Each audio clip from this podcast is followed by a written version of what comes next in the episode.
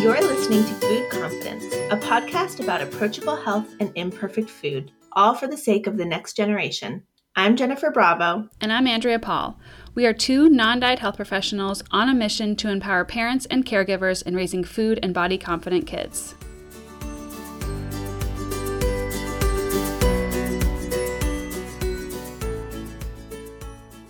Thanks for listening to this week's episode of the Food Confidence Podcast. Today we're talking with Leah Hackney, who's a registered and licensed dietitian, as well as a certified specialist in pediatric nutrition. In our conversation with Leah, we talk about how she got into intuitive eating and health at every size. We talk about how weight stigma plays out in a pediatric setting, and a few tips on language that we can use as parents and caregivers to help foster a healthy relationship around food and body. We really love our conversation with Leah, not only because of her expertise in the area of pediatric nutrition, but we also chat about her experiences and how they have informed her practice and really fueled her passion for social justice issues such as health at every size. We really think you're going to find this episode informative and encouraging, so without further ado, here is our conversation with Leah. Hi, Leah. Thanks so much for being on the show today. Hi. Thank you so much for having me. It's an honor. Well, we're really excited to talk to you as a fellow dietitian. I'm personally excited to have another dietitian on the show. We've connected a little bit through social media and Instagram, so I'm a little bit familiar with your work and thought you'd be a really good fit to talk to us today. Mm-hmm. So can you, I know I just already said that you're a registered dietitian. Can you tell us anything else about the work that you do?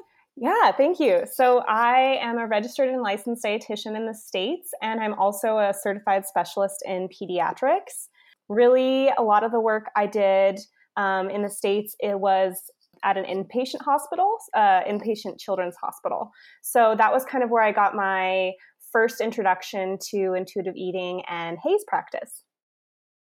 That's amazing. Can you tell us a little bit more about that introduction? I know it's a growing movement and not a lot of people have been totally exposed to intuitive eating and health at every size. So what was your journey to discovering that? Absolutely. Thanks. So I really had kind of a long journey. I was in the inpatient setting, and I was seeing a lot of diagnoses that were not necessarily always seen in, the common day or common communities. They were really, some of them were really rare, but then I saw a lot of almost like feeding practices that I noticed parents were really struggling with because they're receiving so much information from so many different people. And at first, when I had heard about intuitive eating and health at every size, I was a little bit almost skeptical just because there's so much information out there. As a dietitian, like we're kind of trained to like decipher through all the stuff. The noise. Yes.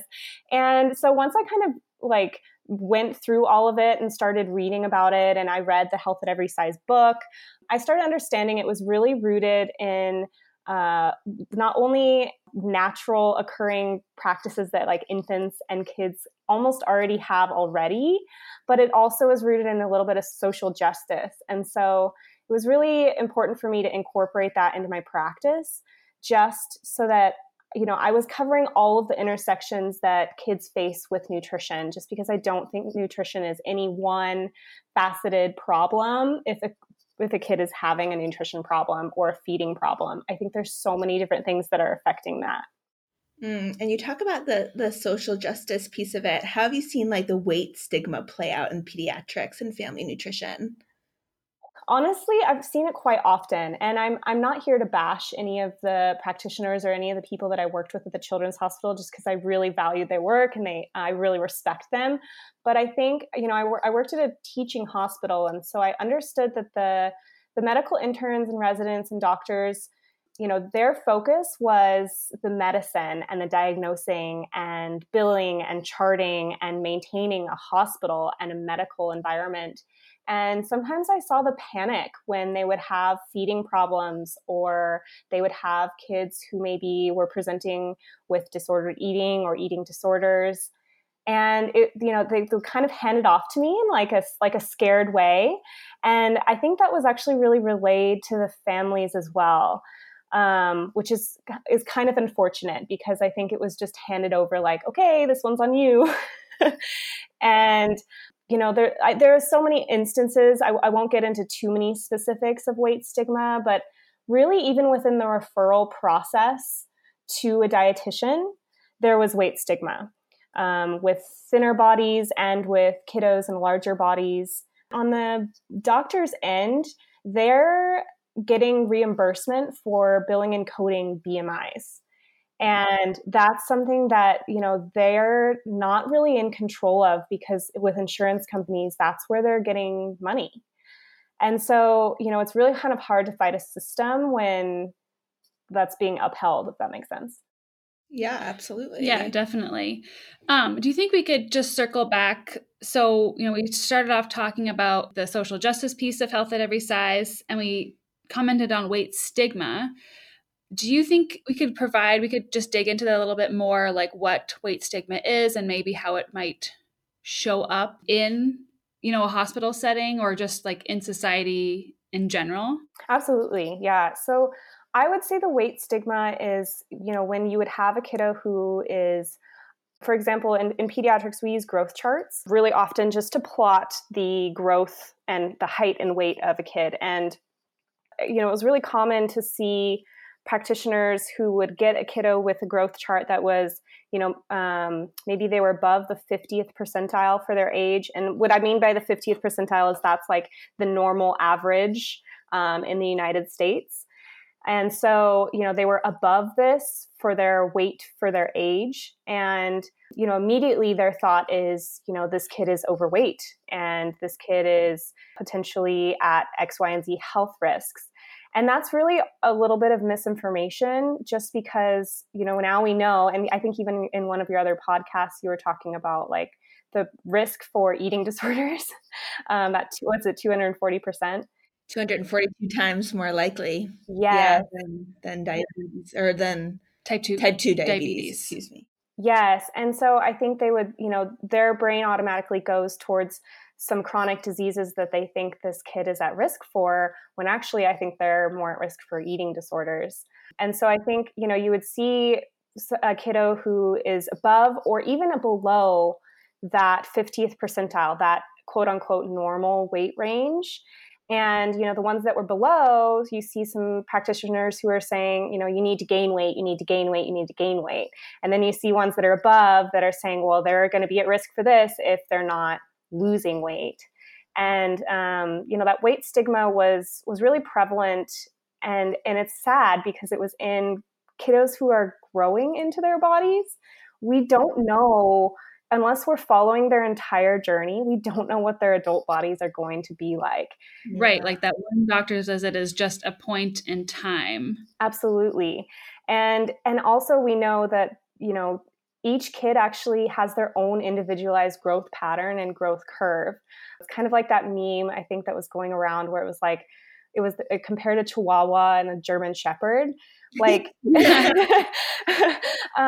that's what I think of, is that, you know, there are some kiddos who are going to be on the lower end of their growth charts, and that's always where they're going to be. And that is actually appropriate for them. There are some kiddos who are on a higher end of their growth charts, above what the average is, and that is totally appropriate for them. And neither one of them is necessarily at risk for any of these chronic illnesses or diseases. Right. That's body diversity, right? Absolutely. Yeah.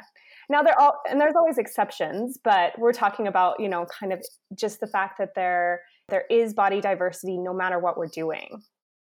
I remember when I first had my daughter, or I guess I should say my oldest daughter, right.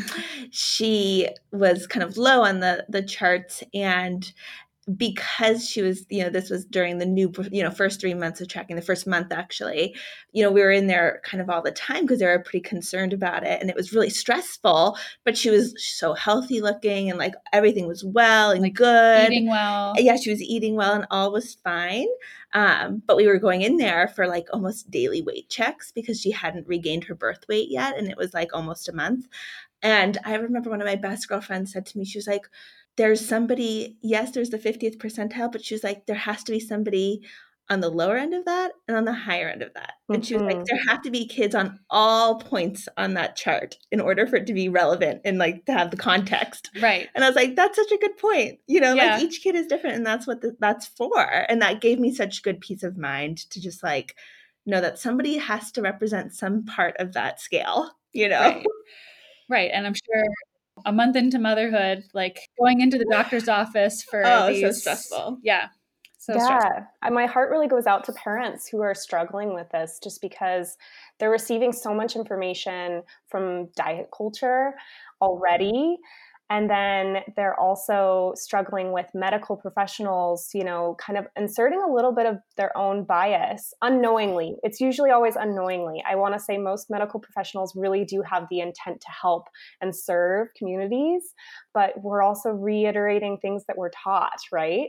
And, you know, the curriculum that's being taught is, you know, larger bodies are at risk for this and smaller bodies are a little bit more socially acceptable, when really we know that larger and smaller bodies really have differences and they're unique.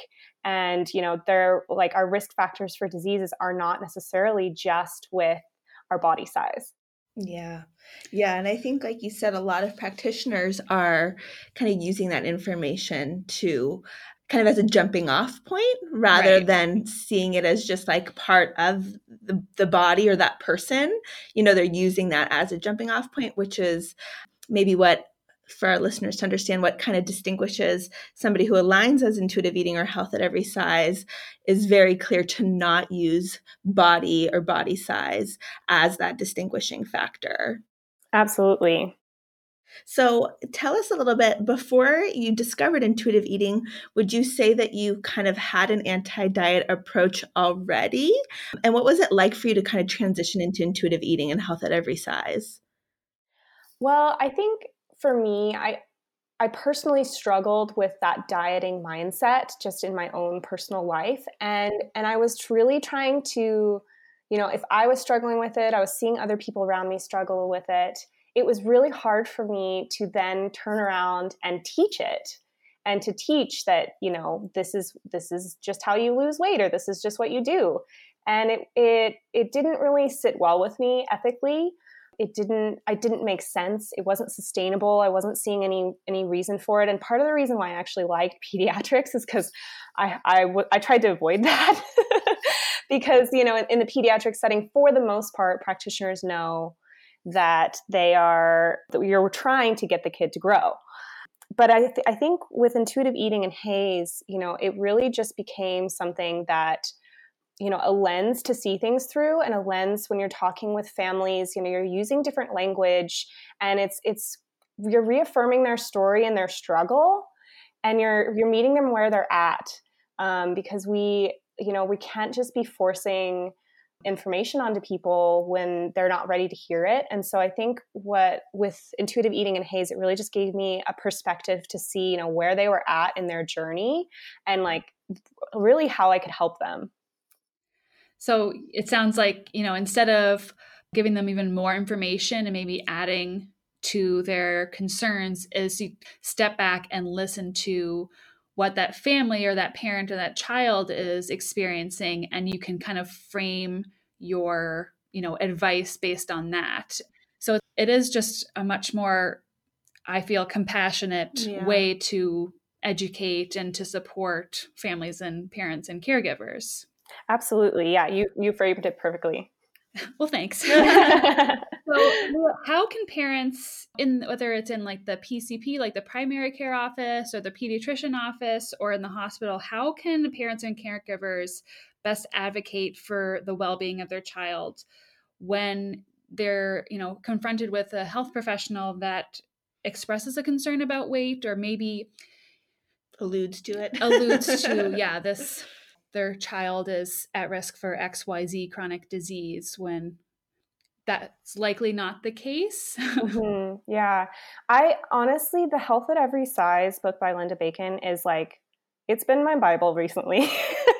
And I really would recommend it to parents because even in the back of it, they have a letter. It's on page 283. And it says like healthcare providers, I'm just reading this straight from the book right now. It says healthcare providers providing sensitive care for people of all sizes. And it says it's a letter that you could literally even scan. It has the copyright of Health at Every Size at the bottom. And you could literally scan this letter and just even hand it to the secretary or to the admin assistant or to the practitioner themselves and just, you know, have that be something easy that you can educate them on that's quick, that makes them really seek their own bias. Because it's what, like with your question, I do think, you know, caregivers and parents should advocate and, you know, for the well-being and health of their child, but it's also a lot of emotional labor when you're asking parents to not only, they're trying to seek medical attention and advice and service, but then you're also asking them to, again, reiterate their own situation, their own intersections, and their own, you know, education and the things that they're learning with Health at Every Size. And so it's really a lot of work for parents. And so I think on my end, that's why I really like to advocate for like practitioners to be doing their own work on learning this. And that's why I love that Health at Every Size letter, because it can just be something the parent can hand to them and say, please read this before you're addressing my child's weight or BMI. They can say something similar like, you know, is it okay if we have some blind weights where you're not telling me how much the child weighs or telling the child how much they weigh? And, you know, it's okay to just ask why, you know, would you recommend this for a kiddo who is, you know, X, Y, and Z size? Would you recommend this for someone who is in a smaller body? You know, what is the research you have behind this? And the question that last question, I think, like, is a little bit tricky because they're going to reiterate research that they've been taught that is going to be anti-haze. Mm. Right. And so that's why really arming yourself with research that is haze focused is probably the best thing I can recommend for parents. And then it's okay to literally just find a new practitioner, honestly. And it sounds bad, but there are some fights that are the emotional labor is traumatizing, honestly. And I want to say that I use the word traumatizing because I see it, and I see it in the families, and I see it in the kids. Yeah, absolutely. And it's scary as a parent to kind of speak up against, for the most part, against a health practitioner, even though they're trying to help you and care for you and provide care. It's scary to say, let me question your, you know, let me question what you're telling me right now. It's especially like what you said, when you're already overwhelmed and stressed out and you're in this healthcare setting that's scary, and your child might be having some sort of a response of their own that you're trying to manage. Mm-hmm. It's hard to advocate for yourself. And so I love that you do really focus a lot of your work on kind of helping other providers understand that it's their responsibility and not always just the parents. Absolutely. You know, idle work. Yeah. We could go on and on. I know. So speaking as a parent, as a mom myself, what are some recommendations that you would suggest for at home, and maybe ways that we could change our language to help foster a healthier relationship with food and bodies? Yeah, I love this question just because language is so powerful, and it really is, you know, it's how kids are learning, and it's how kids, and like, I love what Dana said on your last podcast, it's literally how they're surviving. Yeah. And they're absorbing this and they're internalizing it. And if we're using language like good and bad, clean and dirty, even healthy and unhealthy, when you have that black and white language of, you know, this is good, this is bad, it really leaves the culture of diet culture to just sit there and like permeate in how we feel around food. And it leaves us to just be, you know, internalizing, okay, this is good, this is bad food, and I'm good, I'm bad if I'm eating this food. And then it also leaves us, and it leaves room for judgment. You know, if we're teaching our kid this good and bad food language, what happens when they go to school or play school or daycare and they point at someone else's food and they say, that's bad, or that's poison? You know, it's harmful. So I have a little bit of a, I don't want to say issue. I'm like, I'm like medium on the sometimes and always foods. Yeah, me too. I'm with you on that, Leah. And the reason why I'm medium is because, and this is just my personal preference, because my brain, the way it's wired, automatically then wants to go to, okay, there's meat, there's sometimes foods, always foods, and then there's never foods. Right. And what are those sometimes foods? Like, what is the intention behind the sometimes foods? Is it because you just sometimes have it culturally for a birthday party or a celebration? Is it that you sometimes have it because you're restricting it? Is it that you are sometimes having it because you don't have access to that food, or you don't have the availability or the money for that food? It just, the sometimes food, it has so much of a gray area and so much of a different meaning behind it. Yeah, I think that that's such a great point, because I've struggled with that too, in identifying sometimes and always foods. And I love that Evelyn Tribole and Elyse of the Intuitive Eating, book, they say, what do they say? They say growing foods and play foods. Yes, I love that. I think that helps frame the point of identifying foods in those categories a little bit better, because kids can conceptually understand. Sometimes we go to the playground, and so that's play foods. That's for fun, and that's for growth in that way. And then growing foods is how, like, sometimes we go to school, and that's growing and that's learning, and that's a little bit more approachable for a child to understand. Totally. And there's a dietitian, I think she's based out of Dallas, and I wish I could find her because I really want to give her credit for this on this podcast. But she kind of coined the term foods that I like, foods that I love, and foods that I'm learning. I love that. I like that too. Yeah, go ahead. And that speaks to like food exposures a little bit, right? Yeah, absolutely. Yeah. And what I really like about that is because it doesn't really leave room for anything negative to be said about food.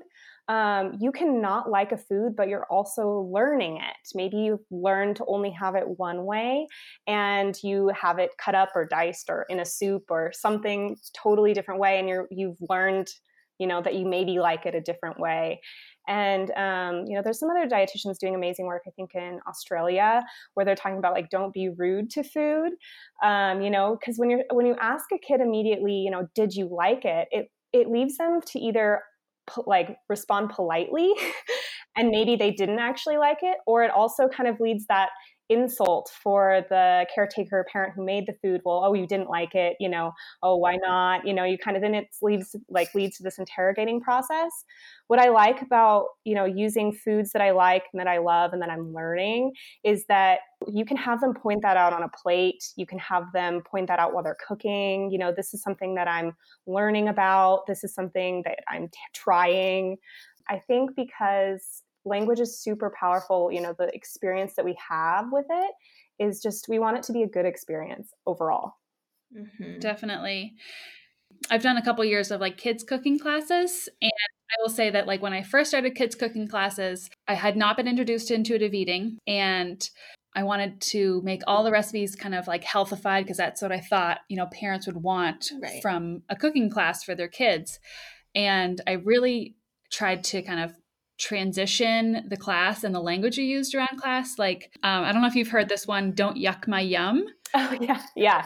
We also started talking more about like textures and flavors and colors, like the sensory aspect of food, rather than like, did you like this or not? And we just kind of talked about like, what would you change? What would you do differently? So, I mean, these were older kids as well, with an interest in cooking. So that's it's so interesting to me too, because I think we're, as adults, we put adult context onto the conversations we have with kids around food, with like our knowledge and our experiences, but kids are so very much still learning, and their taste preferences are adapting as they grow. And so I love any opportunity to leave it open-ended for them, because what we might interpret as them saying one thing, they actually might be saying something completely different, and we just haven't realized, because the way that we asked the question, they answered it in the way that they are taught to answer it. And so leaving that open-endedness is so much more fruitful, no pun intended, for these conversations around food, because we want our kids to grow around food, and their preferences are going to change, and they are their own individual.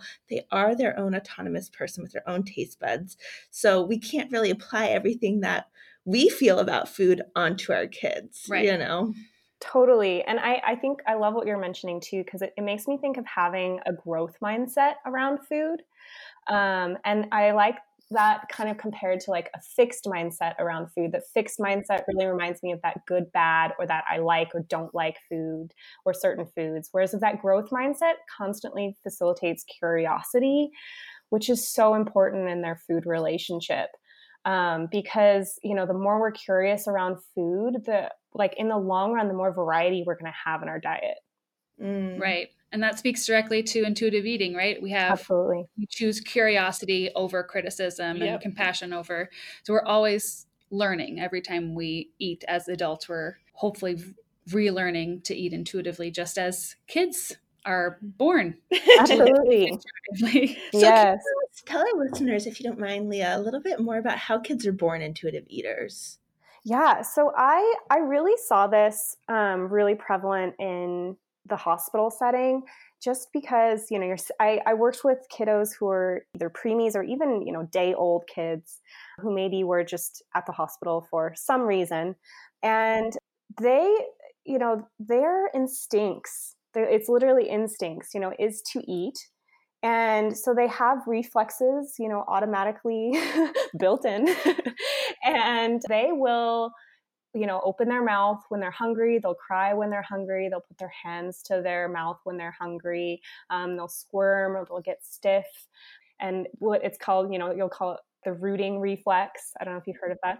And then, you know, once they're being fed, whether it's, you know, bottle or breast, depending on the development of the child, they will, you know, they'll push the breast away when they're full. They will spit up if they've had, you know, if they've physically had too much. They will turn their head away from the breast or the bottle. And this is really just a sign to me that, you know, even without speaking, you know, we have reflexes and we have intuition as newborns to regulate our hunger and our fullness, and to regulate our body cues and what our bodies are, what's happening in our bodies.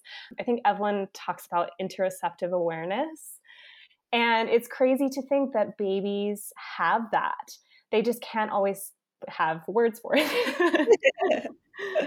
It's really interesting to me because I think a lot of people, when they're first introduced to intuitive eating, think of it as kind of counterintuitive, mm-hmm, which is basically just proof that we've unlearned intuitive eating. You know, we've unlearned these habits, or the ways that we're in touch with our bodies, or the ways that our body communicates with us. Mm-hmm. So to kind of reintroduce intuitive eating into our lives feels counterintuitive to diet culture and all the messages that we've been taught. So it's really interesting to hear from you, like, as a baby, we see intuitive eating happen now.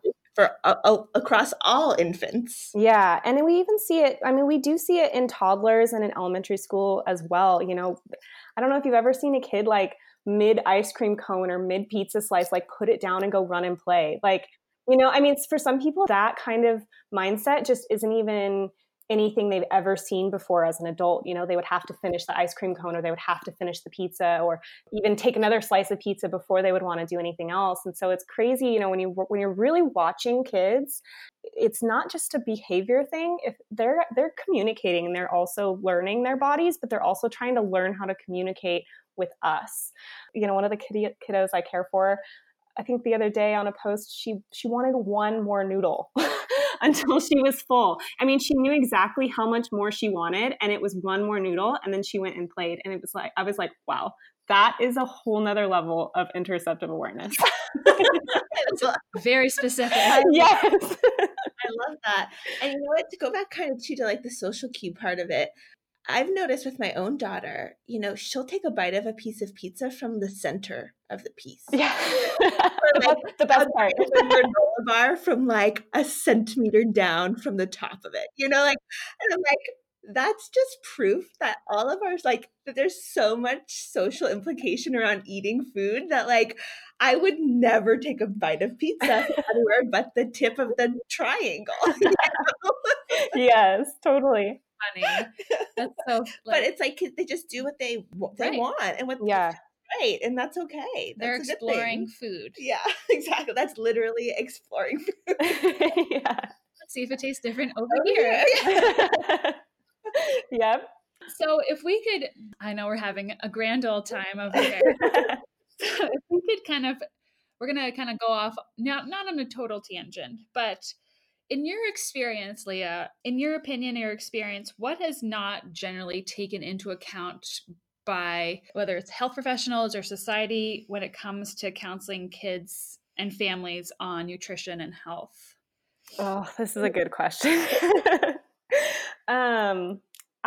I think about this all the time because I really want to make sure I'm meeting all the intersections and understanding all the intersections of patients and clients and people that I work with, just because I really think, you know, as professionals, we have all this information and sometimes it's like, we just want to give it to the people, you know, and then we're like, look at this new thing that I have, or look at this study or this research or, you know, what's happening. And it will fall on deaf ears if this person's or this family's basic needs are not met. And what I mean by that is it's kind of based off of Maslow's hierarchy of needs. I have like a little picture in front of me. Yeah. But it's a pyramid, and it has at the very bottom, which is the foundation of this, is physiological needs. And the physiological needs are, you know, food, water, warmth, and rest. And then you also have your safety needs, like security and safety. And so I saw this all the time in the inpatient setting because it's really easy when you're in private practice to forget that. You have a lot of people coming to you who have privilege of knowledge, education, of money, finances, transportation, etc., who are coming to you for information. In the inpatient setting, you're seeing everyone. And it's so easy to treat everyone the same, but that's not effective and that's not really good care. And, you know, when we're not understanding that this person I'm talking to, their biggest concern right now is safety and security, they're not even going to want to listen to how much iron their kid should be getting. You know, when this person doesn't have access to clean water and food consistently, you know, how can I go in and tell them, well, they need to be having this many servings of this a day? You know, it's just entirely unrealistic. So I think that as like professionals and for other practitioners, if anyone else is listening, we really have to be acknowledging that. And we have to be meeting these people where they're at. And, you know, the changes that we're going to make are with having compassion and understanding for their current situation. I really feel like, you know, this is prevalent in the States, and I think a lot of people forget it. Do you mind if I share a few statistics? Sure, please. Okay. Yeah. So I'm not a WIC dietitian, but I use WIC heavily for resources, and I think it's a really great resources for people, you know, even practitioners who want quick little PDFs and other studies. But it just, I was looking, I think in 2014 that like 15 million people were eligible to receive benefits for the Supplemental Nutrition Program for WIC, Women, Infant, Children. And what I mean by eligible is they could have, maybe they didn't actually receive the benefits, but that's 15 million people in the U.S. that are living within a certain percentage of the poverty line. And what I think about that is that, you know, this is also people this is assuming that they're even able to see a WIC clinic, that they're even able to have transportation to that they're even able to fulfill their WIC benefits, even if they're prescribed by a doctor. And I think a lot of times when we're seeing these kind of populations, that by the time they're needing assistance with food, it's almost already too late, right? They're needing assistance with a lot of other things in their life. They have a lot of stressors. They have a lot of socioeconomic things that are oppressive systems that are keeping them in the places that they're in. And I really think, like, I think there's a food activist and a food justice advocate named Karen Washington I wanted to give her credit because she wrote an amazing article, and it's about food apartheids. And I love this word instead of food deserts, because it really talks about that, you know, it meets the intersections that there are so many different factors that are contributing to a person's health and a person's access to food. And I think that as practitioners, you know, we see a lot of people who have access to food daily, but if we're ignoring the people who aren't receiving access to food or who have oppressive systems that are keeping them from food, we're really doing an injustice to their health and their well-being. And I really feel like if we're just getting caught up in the nuances of nutrition, healthism, you know, combating trending fad diets, combating diet culture, and we're actually ignoring some people that have basic needs, you know, we're really denying health for them. So that was just one thing that that I mentioned that I feel like a lot of practitioners forget. Wow. That health equity is still a very prominent and serious concern and issue. Well, it's sobering to think of it like that, because at a certain point, you hope that everybody has their basic needs met living in a first world country, but the reality is they don't. And we know that. The numbers are speaking very loudly, telling us that they don't.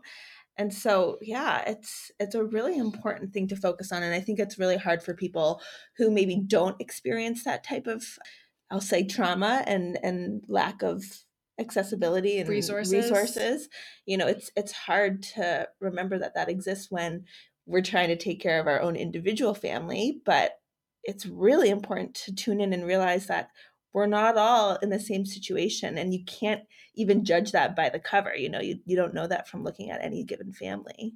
Yeah, absolutely. And I really, you know, I think this ties in with what we were talking about, you know, previously, I think earlier, with kiddos' risk for eating disorders and body dysmorphia and, you know, any other disordered eating risk factors.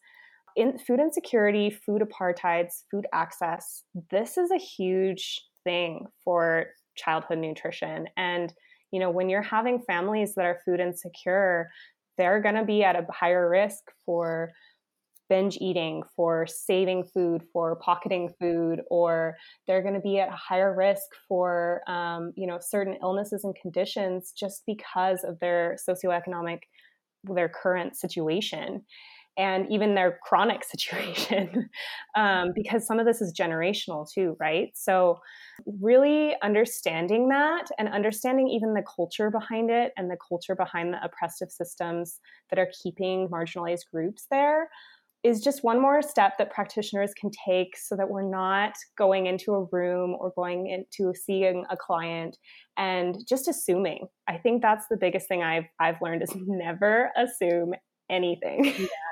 Yeah, absolutely.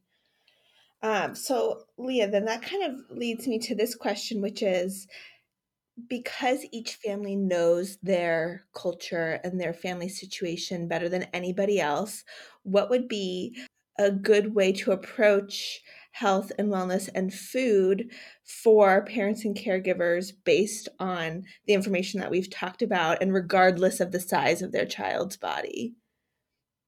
That's a really good question. I might have to think about that one for a minute. Sorry, can you say the question again? Yeah, I don't even know if I can say the question again. I just basically, like, based on the information that we talked about today and all these concerning factors, and because each family is so different, and we tend to have a very one-size-fits-all approach to health, how can, you know, individual parents and caregivers, based on their family dynamic and based on their situation, regardless of the child's body size, how can they foster, you know, health and wellness within their family in a way that would be really beneficial to them? Yeah, that's such a good question. And I definitely do not have all of the answers to this, but just some suggestions is that, you know, whatever a family situation is, as a practitioner, give them grace, and then also allow the family to give themselves grace and just understand that they're working with what they have. And as a family, you know, you did the best with what you had and what you could. And if you're searching for something else, if you're realizing like, this is not working for my family, this is not sustainable, you know, there are resources out there that are free, you know, such as these podcasts. There are, if you're having, you know, trouble having access to things, you know, it's okay to get like library cards and check out the books that we're talking about here. Or if you have access to buy them, you can buy the books and really try and be an example of what, you know, body acceptance and body positivity looks like in your family. It can start with changing the language, you know, stop commenting on other people's bodies, on your own bodies, and, you know, focus on the joys of life. And I know that sometimes in, you know, some populations, when you're not meeting your basic needs, this is really, really difficult and it kind of falls on deaf ears. But there are some ways that, you know, you can kind of start thinking, you know, what did I need to hear as a child? Start thinking generationally, you know, what I've been hearing from my family, what my grandparents or my grandma or whoever taught me, you know, is that working? Is it sustainable? And really just look a little bit introspectively and say, okay, you know, what can I do with my current situation? You know, there are books, podcasts, there's therapy if you have access to it, there's research, online free, there's Facebook groups, there's eating support groups, and you can follow accounts like you know, Hayes and IE Informed.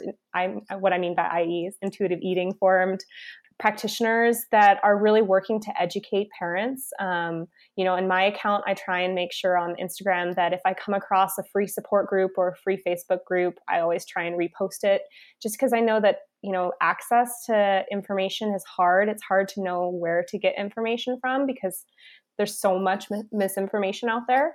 But I think that you can start there and then kind of build on what really is reasonable and works for your family. Because I think in the long run, you know your family and your situation better than any other practitioner.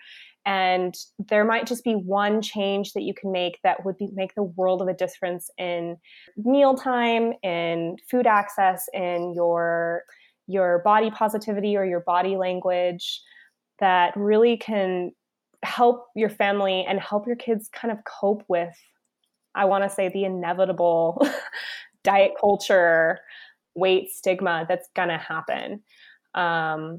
That's really, I wish I had more answers. Like you said, I mean, and we've said all families are different and it's hard to make generalizations because everyone kind of needs to figure that out for themselves, right? They need to kind of figure out what is going to make meaningful difference in the lives of their families. And like you said, Leah, like work on that one thing, you know, like changing language. I mean, that's powerful. Yeah. It doesn't cost anything. Changing language and, you know, doing that work within ourselves and within our family structures, right? Is that kind of... Absolutely.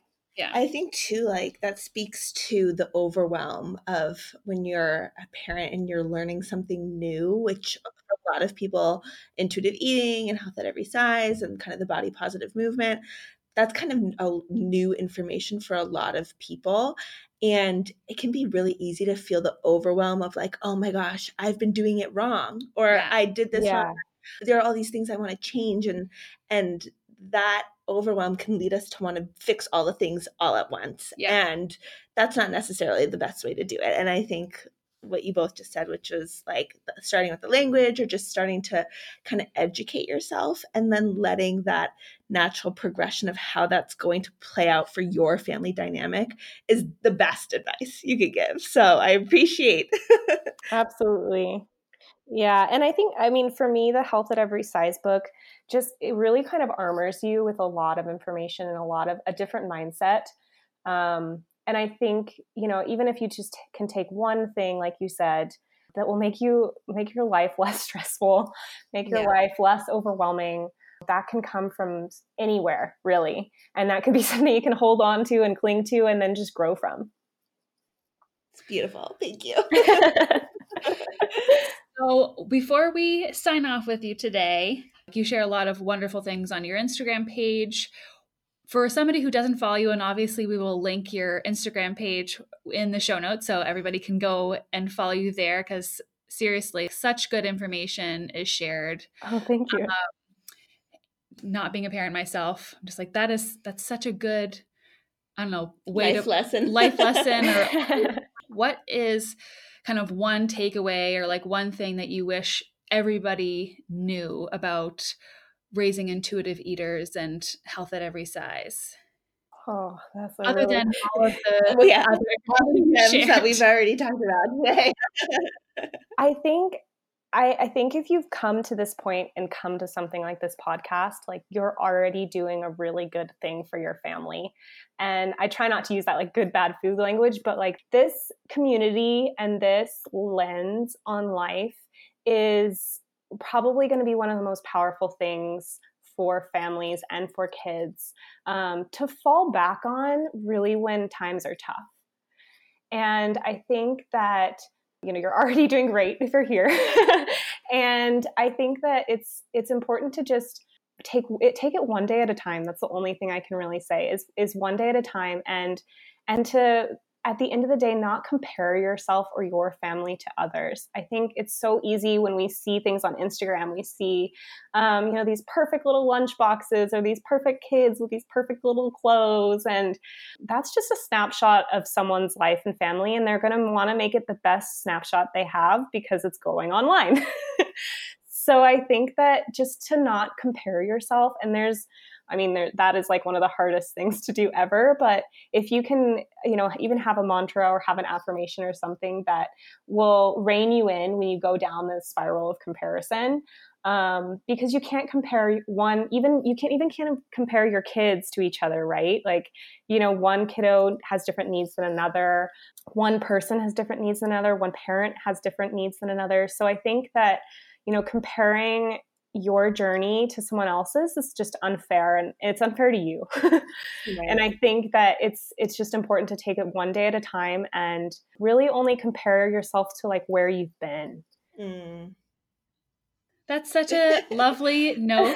Perfect way to end our conversation. Thank you so much, Leah, for your time and for your expertise and for all of the wonderful gems that you've shared. I mean, I feel like it's been a great conversation, really full of compassion. And you can really hear the compassion, like you said, Andrea, the compassion that you have for this work and for the families that you work with, Leah. So thank you. So appreciate all that you do for us as a community and, of course, for being on our show today. So thank you. Yeah, thank you so much for having me. This was great. Have a good one. You too.